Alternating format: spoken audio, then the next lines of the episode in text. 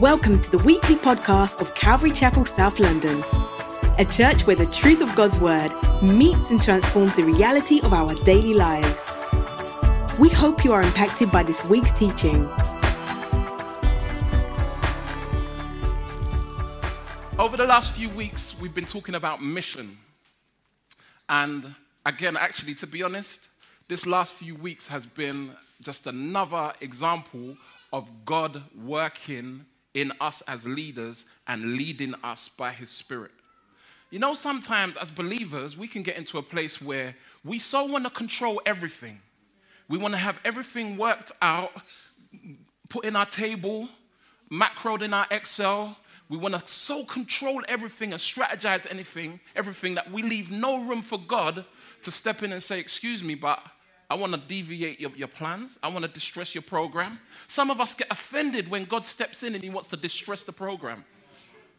Like, Lord, you can't be doing that. Amen. God help you. And you know, the thing is, we live in a very rationalistic society here in the West where everything is kind of reasoned out and intellectualized. And we do have a danger of doing that in our relationship with God of just intellectualizing God, compartment, even down to just biblicism, and I'll talk about that more next week, where our perspective of Scripture is the sum total of who God is. When we don't realize that our minds are finite. God doesn't operate outside of His Word. Don't get nervous. I'm not trying to suggest that there's more to God than His Word presents. God is absolutely and consist- he is absolutely consistent with his word in his nature and character and person. But the extent of the meaning, the extent of the application of God's word is supposed to run deep in our lives. And we serve an infinite God. And as we mind the truths of Scripture, we are constantly receiving new waves of understanding from the Scripture by the Holy Spirit and then experienced as we walk it out in our lives, causing us to know God differently. So, over these last few weeks, we've been talking about mission, and you know, really, it's just been orchestrated by the Lord um, because we didn't strategize it, and you know, we've, we've often planned out teaching series and gone through it and so on and so forth, but it's really come about just by the, the Lord's hand, and um, I've been really encouraged. And um, today we're going to continue in that theme. But one of the first things I want to do is actually consider giving somewhat of a consolidation, a recap. Some of you teachers, I know that you know that. You, you know how to do that, right? When it comes to starting a lesson and you like you've, you've been going through and curriculum and you're okay, let's consolidate what we've we've understood so far. And so um, I'm going to do that, and then we're going to look at our, our message for today. So let me pray, commit this time to the Lord, and um, give our attention to His word. Dear Lord God and Heavenly Father, we thank you so much that you are the living God. You're not a dead God.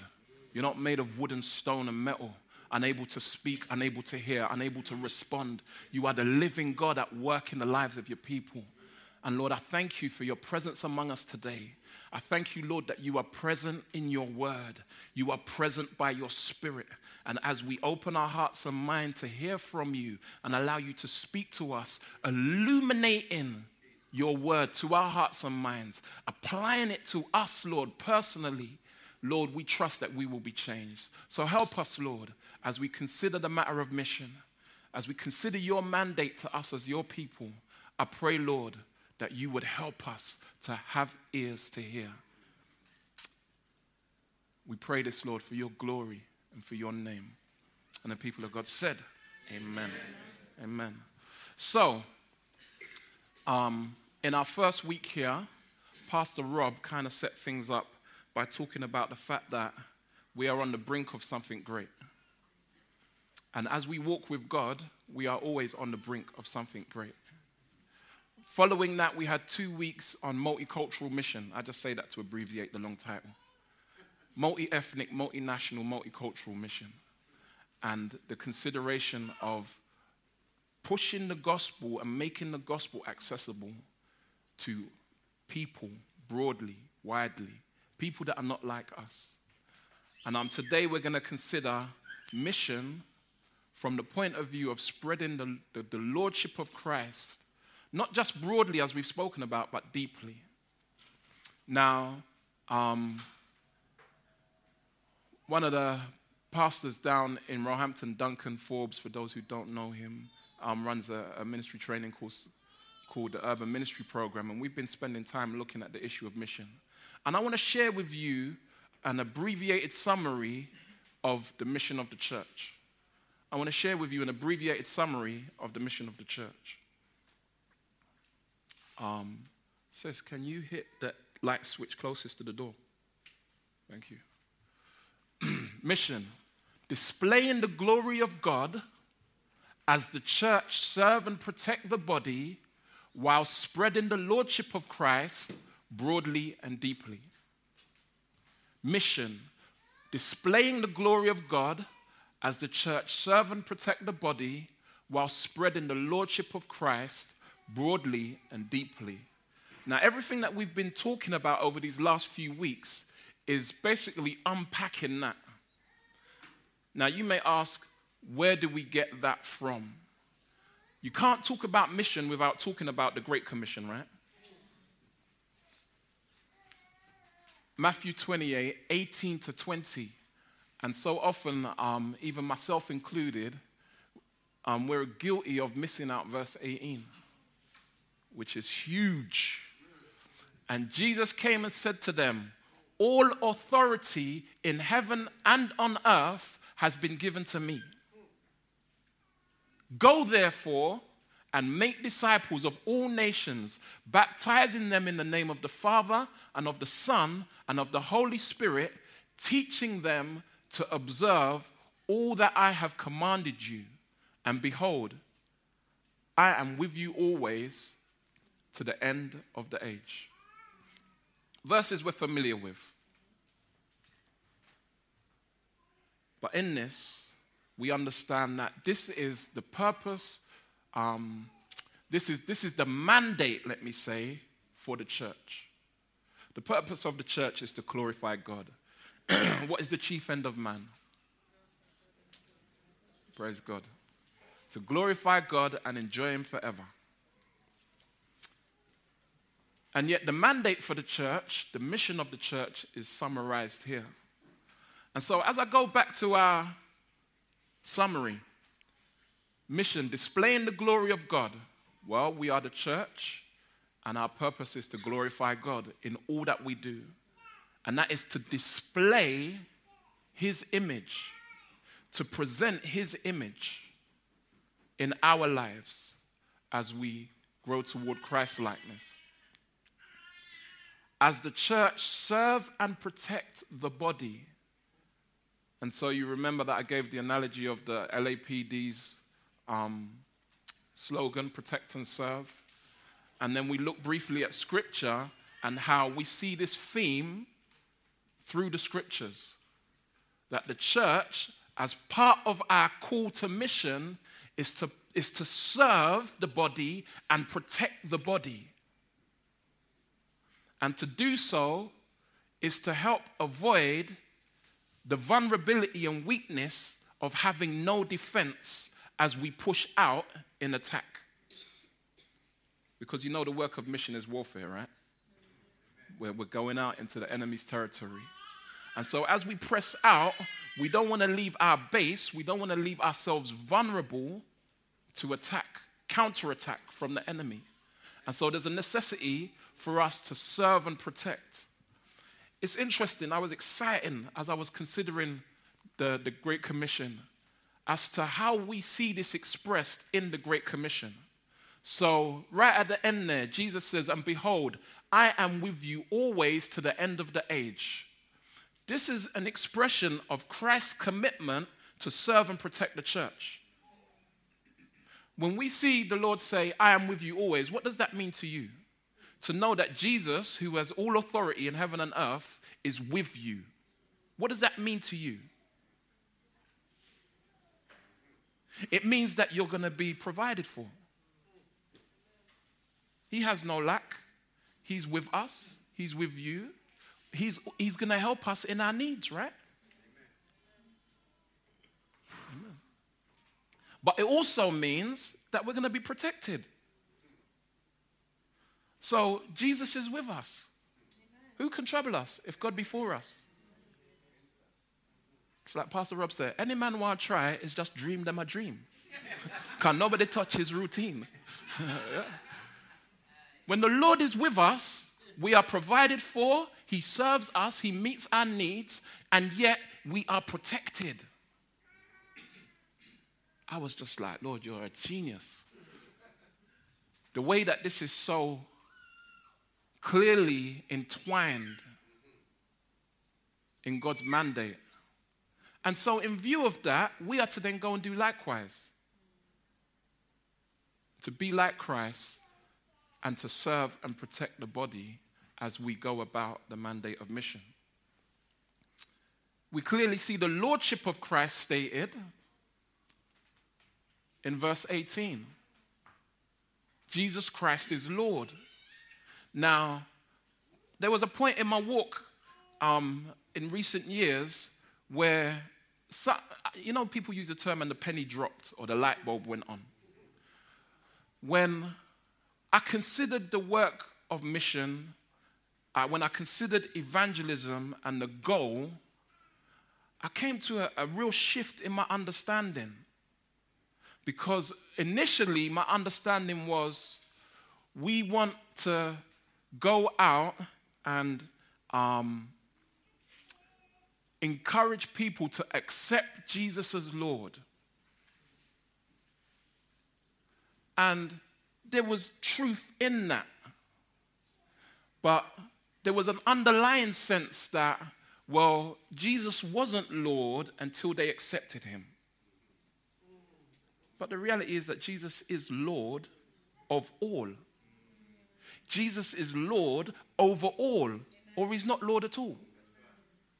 How can somebody be in a company and say, I'm the boss, but there's people that work there that are not under his authority? He's not the boss then. If he's the boss, he has authority or she over everyone in that company.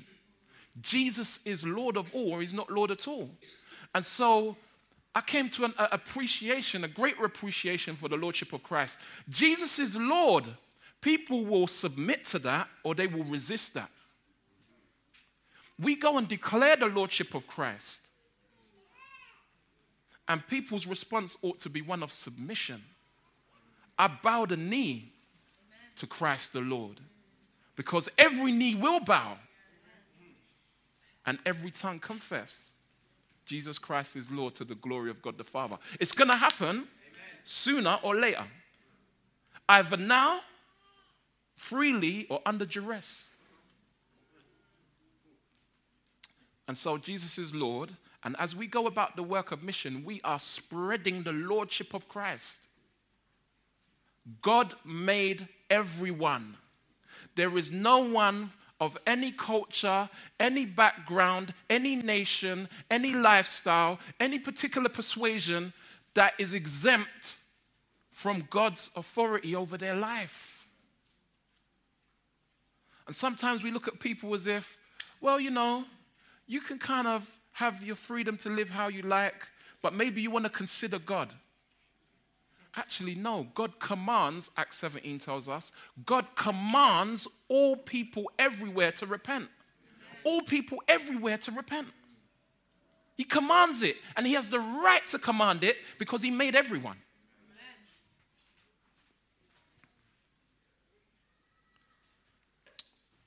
The Lordship of Christ is to be spread broadly. So,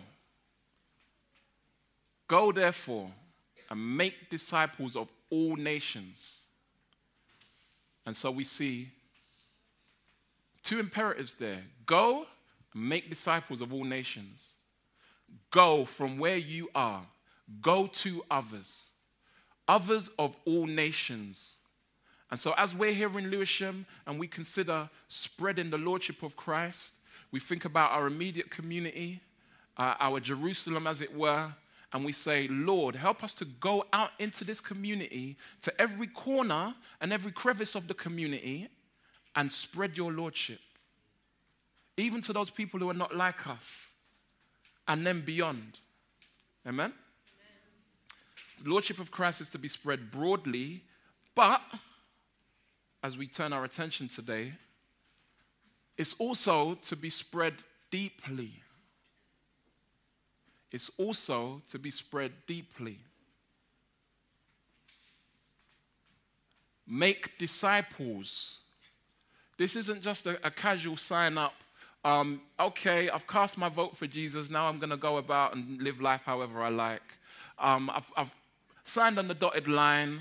I've got my insurance policy um, it out. Um, I'm avoiding the flames. Now I'm just going to go off and live however I like.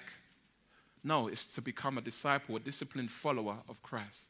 So that, that, that um, conveys a sense of depth of Christ beginning to plumb down into a person's heart and take ownership and take effect to the point where they are becoming increasingly like Him.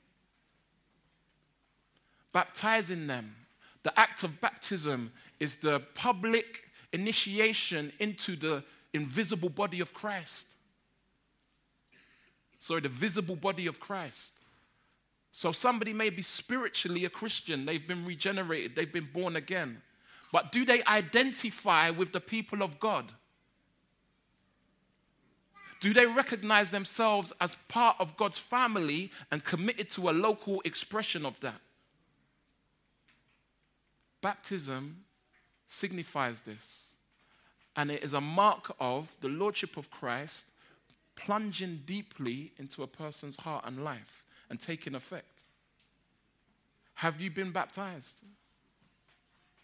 If not, why not? It's not negotiable, it's not an optional extra to the Christian life. If you say that Jesus is Lord of your life, He is your Savior, your ruler, your master, your king, then you ought to be baptized. Teaching them to observe all that I have commanded you. Teaching is not something that happens in an instant. Sometimes we wish the Christian life was like Matrix, right? When we could just sit down in the, the, the, the in the hot seat of God and just get jacked in and get downloaded with the revelation of God, and then boom, we're ready to go. It's not that though. It's a day by day walking with the Lord. It's a day by day submitting of our hearts. And so teaching is supposed to happen corporately, as we see explained in the epistles, but also privately, personal and organizational. And it's based on what Jesus has commanded. Jesus is the head of the church. And anyone who is in the body of Christ, who is a part of the church, who confesses to be one of his, will be an individual who says, Lord, teach me your ways that I might walk after you. Amen? And so there's deeply. So, mission displaying the glory of God as the church serve and protect the body while spreading the lordship of Christ broadly and deeply. Now, where are you at as far as deepening your relationship with the Lord? Where are you at in terms of deepening your relationship with the Lord? Do you feel like, as a Christian, you are growing, that you are changing, that you are becoming more like Jesus? Or do you feel as though you've kind of basically plateaued, as they say? So you get mountain climbers climbing up the face of the rock, and they've got a little ridge that they can kind of rest on, a little plateau, and they get there and they rest, and they haven't reached the top yet.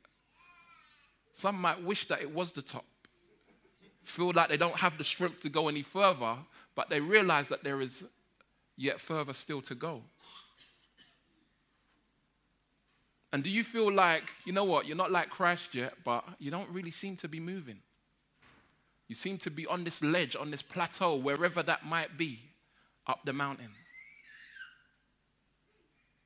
Do you feel stuck in that place?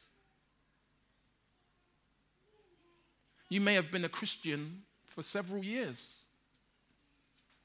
God may have even helped progress you throughout your walk. And you've had a sense of journeying with Him and growing and changing and being challenged up to a point. Now, the reality is that all of us experience that in our Christian lives at certain times. And it doesn't matter how long you've been a Christian. Very often, we have the mentality where we kind of define Christian maturity by years. How long you been a Christian? Whoa, wow, man. 15 years, 20 years. Oh my gosh. But the Japanese have this saying when it comes to evaluating experience it's not how long, but how deep. You thought I was going to say it in Japanese, isn't it? not my portion. it's not my gifting. it's not how long, but how deep. So they'll look at somebody in the workplace and say, okay, how long have you worked here? Oh, I've been working here for 25 years. Hmm, sounds impressive. What have you been doing for 25 years? That's the real proof of the pudding, right? Still in the job that you started in. Well, you're still here. You get ratings for that. But 25 years, yeah? Still in the same post. Hmm, okay. And you see, unlike the workplace, growth and progression in the Christian life is expected. It's mandated. If somebody wants to go and work in a, in a job for 25 years in the same post, there's nothing wrong with that. If they're happy to do that and it provides for their needs, fine. There's nothing wrong with that. My wife is a receptionist and she enjoys working at reception. And she's offered opportunity for progression and she kind of um, turns up her nose at it because she likes the very simple life she don't want work to dictate and dominate her and stress her out. And she's happy. But the Christian life isn't like that. We can't reach a place of comfort and feel as though, well, that's far enough. I'm quite happy with this. God doesn't allow that. And so, where are you at? How deep is your love?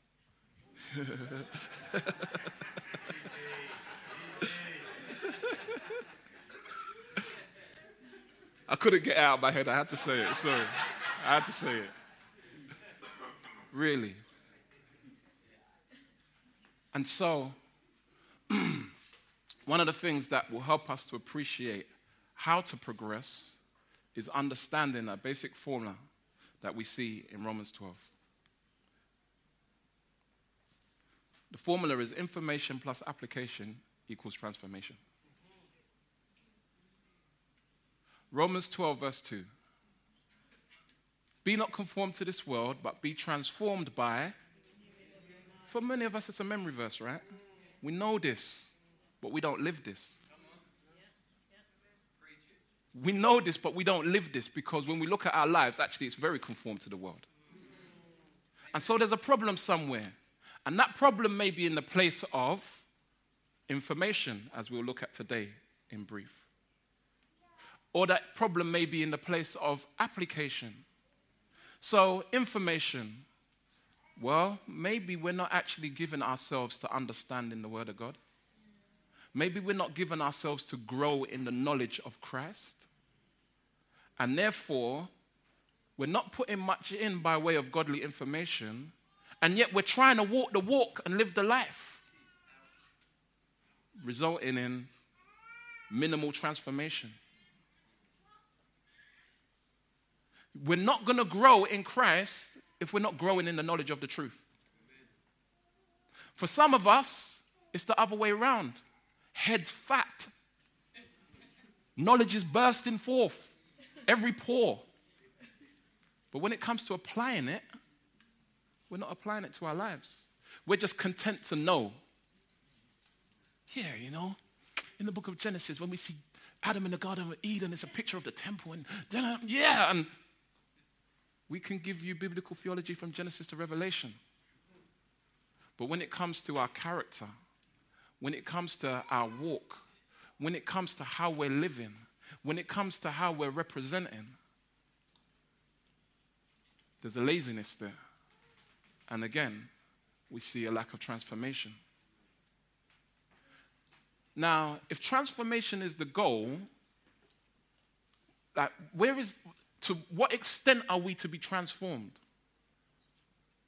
Where are we trying to get to? If if trans like how will we know when we've arrived?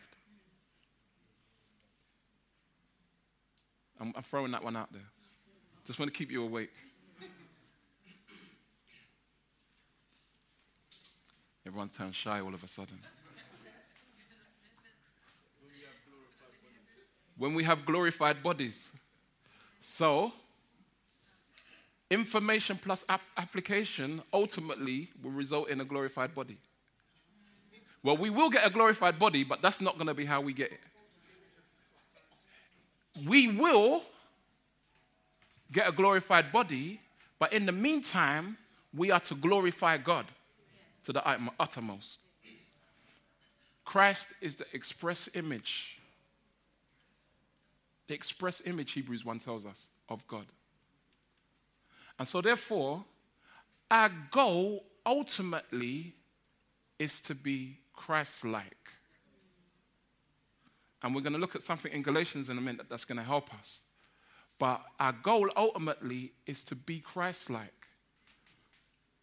Um, a few, few years back, that trend started, WWJD, and it kind of caught on quite widely. People probably know what that stands for WWJD. What would Jesus do? They had the wristbands. Whoever invented the idea had made money. Wristbands, t shirts, everything. And the idea was in any situation, in any given circumstances, what would Jesus do? And praise be to God, there was a, a healthy um, consideration and a healthy, constant reminder of the need for us to be like Christ. What it tended to lack was an understanding of what Christ is really like.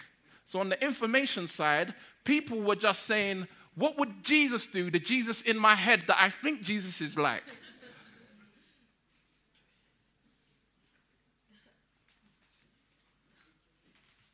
So, what are you lacking in your walk at present? So you've, you've, you've plateaued, you've hit a rut, and you feel like you're not moving forward.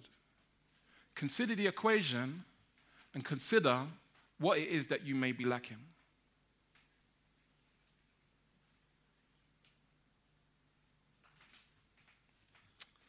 Um,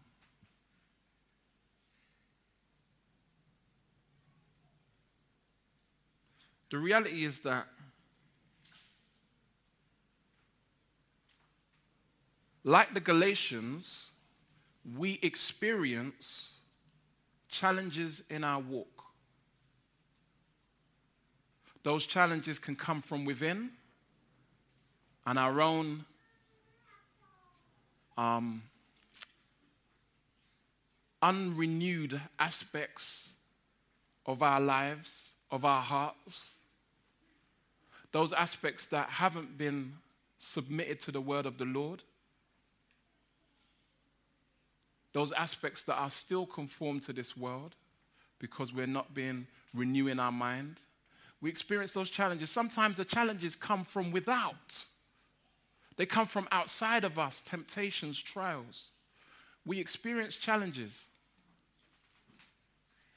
And as Paul wrote to the Galatians, who were experiencing the challenge of the Judaizers, so we see, and it kind of relates to our Acts 15 consideration, that there were these individuals who professed to be Christians and yet were wanting the Christians to live like Jews and to follow the law of Moses, even though that was, that was not any longer necessary because Christ has fulfilled the law on behalf of his people.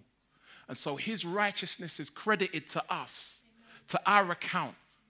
And therefore, we no longer need to try and attain that righteousness in order to be right before God.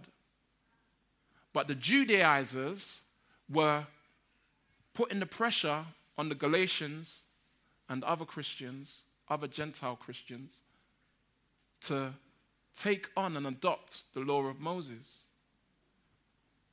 And as Paul begins to speak to them, he says, Look, I have been crucified with Christ. It is no longer I who live, but Christ who lives in me. And the life I now live in the flesh, I live by faith in the Son of God, who loved me and gave himself for me.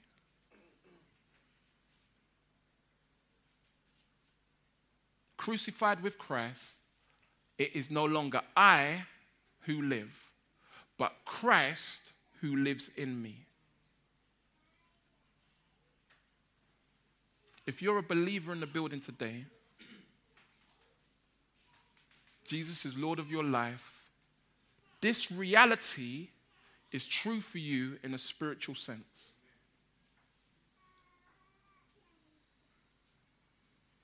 If you've recognized your guilt before God, confessed your sin, having repented and put your faith in Jesus, trusting that his death on your behalf satisfied the justice of God, and his resurrection justified and validated your righteousness, your right standing with God, then this is true for you in a spiritual sense. This is true for us. This is our spiritual reality. The challenge is it becoming a practical reality in our lives. Because how many of us can really say, when we look at our own lives honestly, the life I now live in the flesh, I live by faith in the Son of God? How many of us can honestly say that each day we are walking in Christ likeness by faith?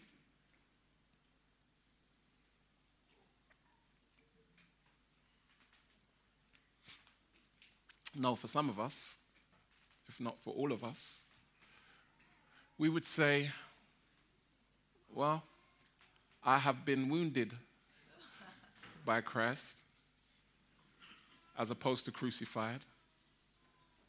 And it is longer, it is now longer I who live, although Christ also lives in me.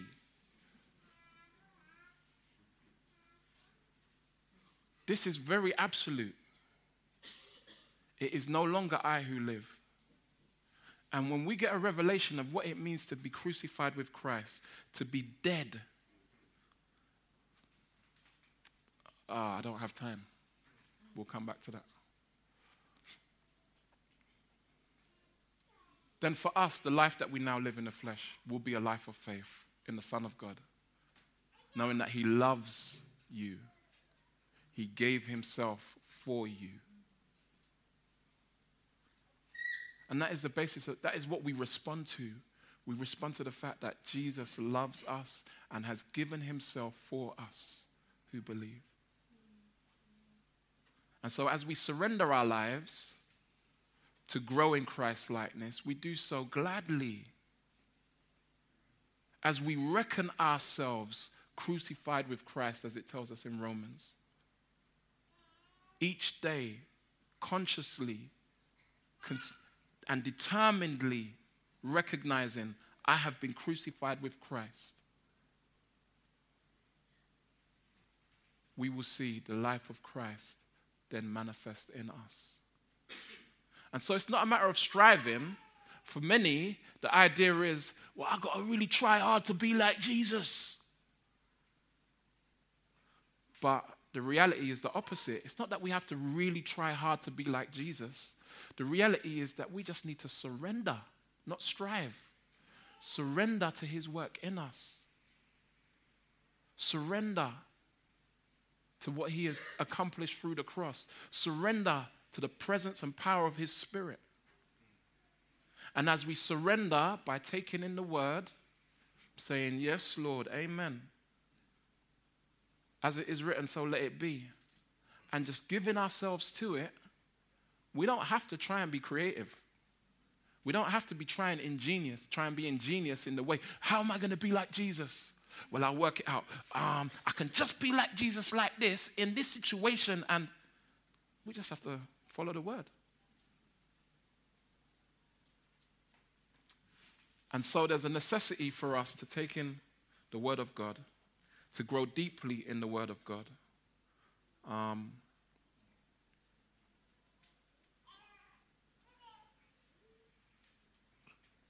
with the goal,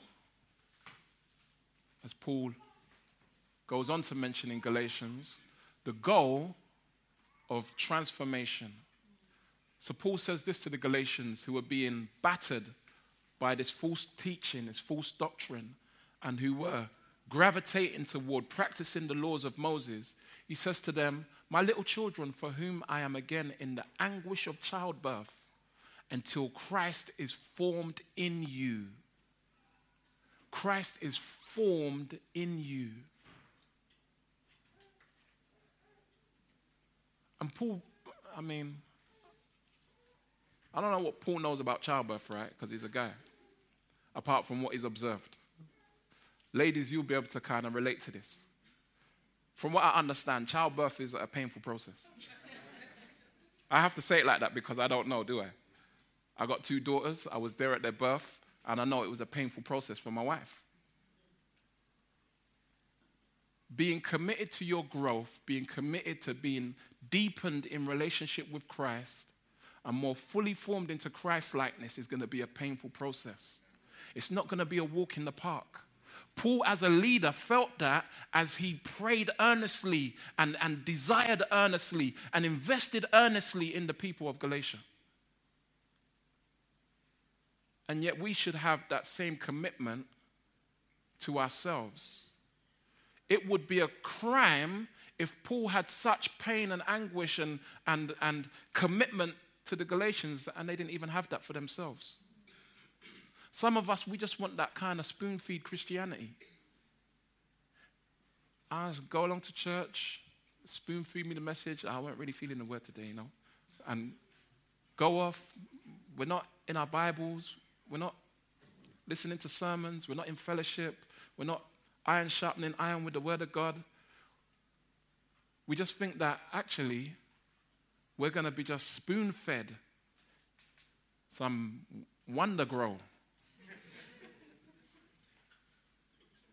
But we have to appreciate that our growth, our deepening in Christ, His Lordship being deepened in our lives is a painful process. Are you committed to that? Are you committed to that process? Now, here at Calvary Chapel, we have we have a, um, a practice of teaching through the scriptures. Um, in recent times, we've been through um, First and Second Timothy, First, Second, Third John, Jonah, um, and I know when I first encountered verse by verse, chapter by chapter teaching of the word, it changed my life. I didn't know that people actually approach the Bible like that. I'd never heard of that before. I'd, I'd always been in church for years and desired to, to, to actually have a better understanding of the scriptures because I knew that the scriptures were the word of life. I knew that the scriptures were, was, was God's will, it was His representation of Himself. And yet I felt like I struggled constantly in, in growing in an understanding of the scriptures. And it was only after I became exposed to expositional teaching that I was able to understand, well, this is what I've been missing. In my mind, I was like, well, maybe I just need to go to Bible college where I can get taken through the scriptures. It was a transforming experience. And so, here and at other churches, you will see people take you through the scriptures Genesis, Exodus, Numbers, Leviticus, and go through Matthew, Mark, Luke, John. The whole canon. Genesis to Revelation, and you're going through the word. And yet, one of the things that we've come to understand as leaders is that actually that is great, that is tremendous, but it is not the sum total of how to meet the need for people's knowledge of the truth. Now, we could be proudful and say, well, this is how Calvary Chapel do it, and this is how um, real expositors do it, and this is sufficient because we're going through the Word of God. But actually, there is another approach that needs to complement that. Because as you can see, looking at the very crude diagram on the screen, if you were to have all of the books listed, which I weren't trying to do, it wouldn't make no sense, you can have gaps between the books. You can have gaps where actually the books don't connect to one another. And where they don't connect to one another, there is an understanding of God that's being missed. There's gaps in our understanding. And so there's a necessity not just to go through the books of the Bible, but also to drill down through the canon of Scripture. Not just to go through the books of the Bible, but to drill down through the canon of Scripture so that we can see what the whole of Scripture says about particular issues or themes. So if I was to ask you, okay, you know what? The Jehovah's Witnesses say that Jesus is not the Son of God. How would you respond to that from Scripture? You're not going to just go to one place in the Bible and try and end that argument. There is no one place in the Bible by itself that will conclusively end that argument. Although you have very strong assertions in certain places. But when you take the total package of Scripture and consider what Scripture says, you're then much better able to respond to such views. And so, in order to achieve that, there's a necessity to go through the Scripture considering certain themes. So I put a few examples up there because, you know, they're ones that people can struggle with. The Trinity. Is the, is the actual understanding of the Trinity found in the Old Testament? People say, oh, the Trinity, that word is not used in Scripture. Okay. But does that mean that the concept, that the principle, that the reality of what that word means or represents is not found in Scripture? Scripture speaks about the Godhead. Do we see that understood? Could you sit me down as a new disciple, if I were one, and help me to understand from Genesis to Revelation about the Godhead, the triunity of God? One God in three persons? How about the deity of Christ? How about justification? And we could add a multitude of other issues and topics. And our inability to respond confidently to that says that we have a need for deeper teaching. Amen? Amen? We have a need for deepening our understanding of Christ getting to know God more intimately. Because this isn't just an exercise in knowledge, it's about knowing the person of God in order that we might make him known. Amen? So, there's a need for us to go deeper. And that includes the need for us to deepen, deepen our understanding of God,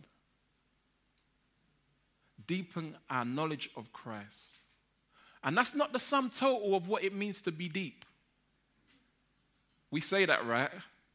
Oh, you know, I tell you, you speak to, have you ever, have you ever listened to, to Johnny Mac, to John MacArthur?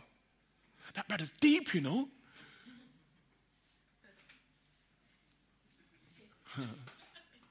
well, in one sense, he might be, but do you know how he's living? Next week, we're going to talk about the application side and practically what that looks like for us in terms of deepening our relationship with the Lord. And more specifically, my aim is going to be to identify certain key areas of hazard that can cause us to think that we are growing or deepening when really we're not. More on that next week. Don't want to miss it. but what I would say is this the goal is that it is no longer us that lives, but Christ that lives in us. There is a necessity for information, the information of God's word, the information of the gospel to penetrate our hearts as we give ourselves to it in such a way that it contributes to our transformation. And so I, I, ask you to consider for a moment how are you reflecting on where you're at and seeking to respond to God as you recognize your need for deepening your understanding of God's word? In, in Isaiah 1, when God called the people of Israel to repent. He said, Come, let us reason together. Though your sins were like scarlet, I'll make them as white as snow. He goes on to say, If you are willing and obedient, you will eat the fat of the land. Nothing's going to change in your life if you're not willing. Nothing's going to change in your life if you're just going to pay lip service to God. Show up, show off, and blow out. We can do that. We know how to play the game. But if we're willing, if we're willing to commit ourselves, and we as a leadership recognize that, look, we need to do more. One, one commitment to that is the urban catechism. Our desire and intent is that everyone in the church goes through the urban catechism because it will, in a very practical and a very personal way, help strengthen us in relation to issues such as these and a multitude of others in a very simple and yet effective way. So that's one thing that we're committing ourselves to, and we're saying, Are you willing? It's not going to be easy, it's going to be anguish and pain. That's the childbirth of formation. But there are great blessings that await us as we give ourselves to it. Amen? Amen? There will be other ways in which our commitment to this is expressed and worked out. As I say, these are things that as leaders we're learning. And as we're learning, we're passing on. And we're, we're processing in such a way that we can now say, okay, we understand these principles of truth. How can we better equip our people? And so there will be changes in our culture as a church for the greater glory of God. So don't get nervous when change is happening. I'm, I'm a person who, I, you know, I like things how they're meant to be. If anyone knows me, I like things how they're meant to be. And when things aren't how they're meant to be, I'm easily knocked. I'm, I'm easily upset. And I've had to submit that to the Lord because that suggests I'm a bit of a control freak. co- confession is good for the soul, right? But I know I'm not alone.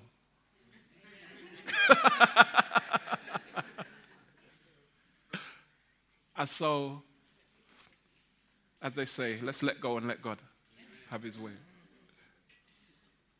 Amen? Let's pray.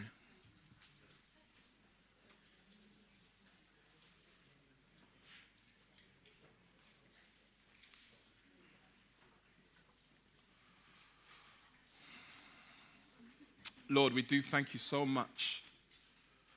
You know, we look at Paul in Galatians 4:19 speaking of his anguish, speaking of his just the, the depth of his pain and his commitment, his tenacious and relentless pursuit of change in the life of the Galatians.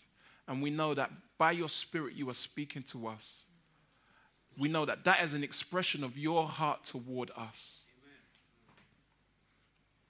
That we not be bewitched as the Galatians were, that we wouldn't be hindered any longer to run, but that, Lord, we would seek your face, that, Lord, we would give ourselves to you, give ourselves to deepening our relationship with you by means of your word. Help us, Lord, to surrender. Help us to let go of our white knuckle grip on those areas of our life that you want to change, Lord. Help us to submit to your Lordship in order that you might have your way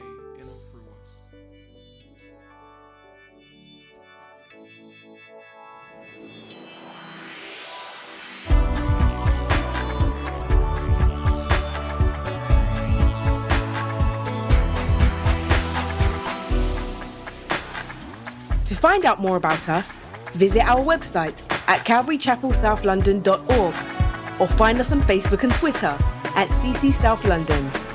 Join us next time for more of God's truth to transform your reality.